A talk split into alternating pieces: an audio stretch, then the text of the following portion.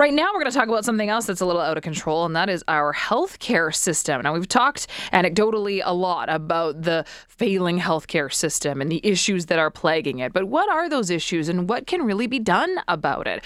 Our next guest has authored a health policy paper on how to improve Alberta's healthcare system. So, we're going to define it and get what some of those recommendations really look like with Dr. Tom Noseworthy with the Center for Health Policy at the University of Calgary. Dr. Noseworthy, thanks so much for making the time. Really appreciate it. Good afternoon, Chelsea. So, uh, Dr. Noseworthy, let's just kind of start from the very beginning here, just really set the table. When we're talking about AHS in Alberta, what exactly does that mean? What do they do? Well, Alberta Health System is the only health system for Alberta. It was formed 15 years ago, actually, um, in 2008, when we went from our regional health authorities to a single delivery system in the province uh, and is now 15 years old. Uh, this is a really important time now uh, to consider what happens next and whether or not we're going to even have an Alberta Health Services. What inspired you to write this policy paper now?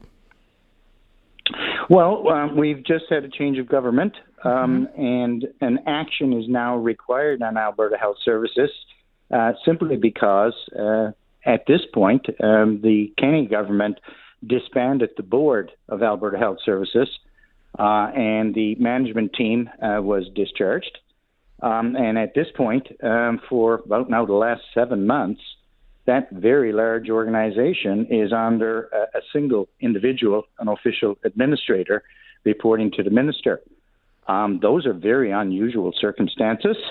Um, and something's going to have to happen pretty soon as to what will take place. Will we keep Alberta Health Services or won't we? And if we don't keep it, what are the real alternatives? That's what the paper is about. So, you mentioned four ways in which AHS could move forward in the paper. Uh, let's go through each of those. The first one is to reestablish individual healthcare organizational and governance models. Expand on that a little bit. What does that mean? What does that look like? Well, that's the old days. It's pre 1995 for Alberta. Um, it's every hospital has its or every healthcare facility has its own board and management structure. So it's it's the same as when I was the CEO of the Royal Alex between 1992 and 1995. We had our own board, uh, we had our own management team, and were that was true for all the hospitals uh, in Edmonton and in Calgary. 229 of them to be exact. And so. Mm uh, I don't certainly think this is a great idea, but the notion of going back to that is probably on some people's minds because it certainly has the health system then much closer uh, to their community than they might perceive Alberta Health Services to be. You talked too about restoring a regional governance model. Can you explain that?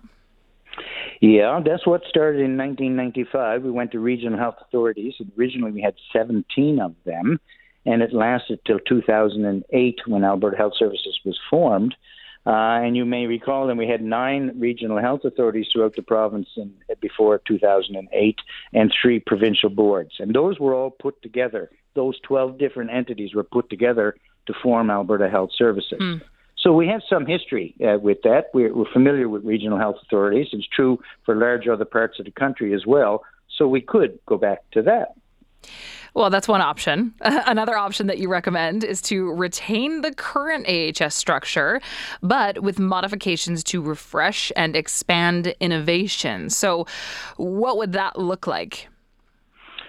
Well, um, to be honest, that's the path of least resistance to keep yeah. the Alberta Health Services that we currently have. We've had it now for 15 years, but it needs a refresh. It needs, you know, if the government was sufficiently unhappy with the board and the management to get rid of it, uh, then um, perhaps it needs a, a, change. It needs a refresh. Um, there are several things that need to take place uh, to advance clinical care in the province, uh, for example. So, um, keeping AHS but modifying it to raise the bar and improve the quality of care.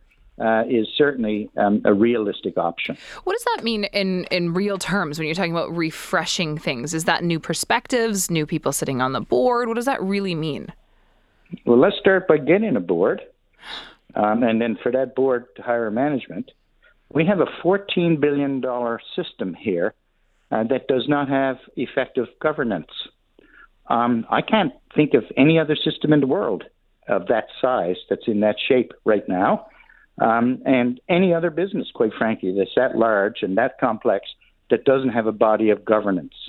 So that needs to happen. Um, and then it needs to appoint a management. But there needs to be more insulation between our Alberta Health Services and government interference. This is twice in 15 years that a government has uh, fired the board of our health system with no real good explanation as to why it happened and mm. replaced that board with an official administrator. The first time it happened, actually, it lasted for two full years. So we were never really given an explanation for what was going on, and we certainly haven't been this time. I rather suspect that many people listening today are unaware that Alberta Health Services does not have an effective board. Well, you talk about uh, creating an effective board, a super board, as you classify a provincial super board with sector specific sub boards as the fourth option uh, uh that that AHS could move forward. I'm guessing that that's probably the best option in your in your opinion. Uh, well, I think the best option is the one that the people that are in power believe that they can make work hmm. and uh, work on behalf of Albertans. But uh, no, I'm not sure that that would be the best option. It's a very adventurous idea to form a super board with new legislation and then sub boards underneath that. I think many people already feel Alberta Health Services is too large and too complex now. So I doubt if that fourth option would be particularly interesting uh, as opposed to Alberta Health Services, where one already has the structure in place. Um, and, and many and uh, proper and effective things have taken place over the last 15 years. Um, and um, to me, that is a, a, very smooth option to consider. Hmm. Okay, so a few different options on the table then as part of this health policy paper that you've authored on how to improve AHS and our healthcare system here in our province. I want to get to some of the recommendations that you provide in that policy paper as well, Dr. Noseworthy, but we do have to take just a very short break. So we're going to come right back into this conversation. If you just bear with us, Thank we'll you. just be a couple minutes. Dr. Tom Noseworthy is with the Center for Health Policy at the University of Calgary with some recommendations for AHS and how it could operate better. We'll get to that in three minutes. We're talking about AHS, Alberta's healthcare system, and recommendations for it uh, with our guest, who's with the Center of for Health Policy at the University of Calgary, Dr. Tom Noseworthy. Dr. Noseworthy, thank you so much for sticking around on hold. Really appreciate your time today. No problem, Chelsea. So, we talked about a few different options that you've outlined in this paper that you've authored for how AHS could improve. What are the recommendations that we're really getting to? And in a perfect world, how do you see AHS operating better than what it is now? Well, um, if you look over the 15 years, uh, again, depends on your perspective. There's been a lot of government intervention in Alberta Health Services. Um, at times, um, quite prominent with respect to, for instance, the replacement of the board twice. There's also been repetitive, perhaps almost daily interactions, and I'm going to call it interference, between Alberta Health and Alberta Health Services. Alberta Health is the government's department, of course, and when Alberta Health Services was formed in 2008, Alberta Health was not uh, revamped. It was not altered in a meaningful way. And what I'm suggesting here that uh, there needs to be a restructuring of Alberta Health itself. That's the government's department of Alberta Health, um, with less involvement and less intrusion into Alberta Health Services business. The other thing that needs to happen is that we need to um, get a much better understanding and arrangement with respect to um, the physicians in the province. There are over 10,000. Uh, most physicians are, are in private uh, business um, and operate offices, um, and um, they're not really effectively part of the governance structure of Alberta Health Services. Um, one might question whether or not that's even the right approach, but mm. what is true is that uh, physicians and Alberta Health Services are not all part of really the same system in the usual way of thinking of it. That needs attention for sure. Um, and I, I, believe that with Alberta Health Services, with modifications, some new legislation to improve Alberta Health Services function and insulation from government, uh, better understanding with the doctors for sure about how they're part of the system as opposed to separate from it, that uh, you know I have no doubt that Alberta Health Services can be the highest performing um, health system in Canada. It is not right now.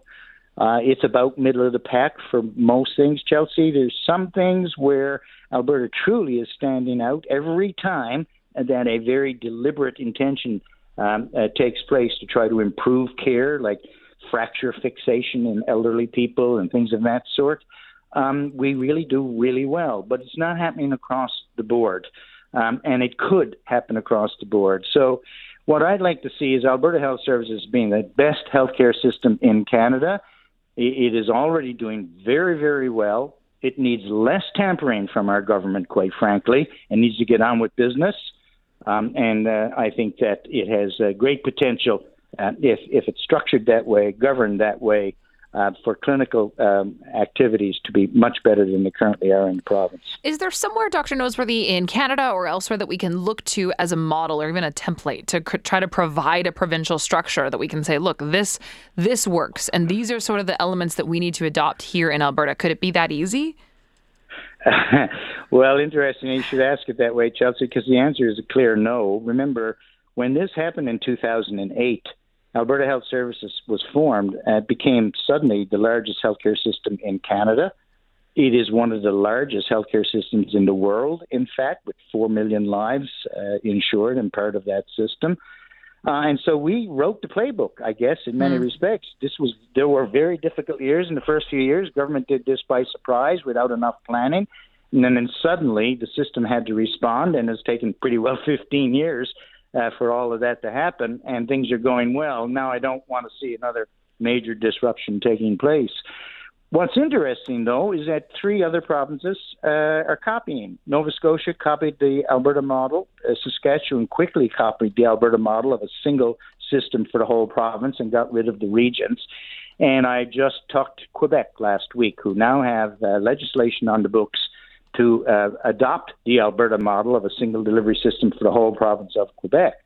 So, in many respects, we've led the way. And mm. when I say large, it's a $14 billion system with 110,000 employees and over 10,000 doctors. It's large and it is complex for sure. There is no playbook, so we can't really ask anybody else exactly what should happen. Uh, but if we look at the diagnostics on this, we need to get a better separation between government and politics and Alberta Health Services.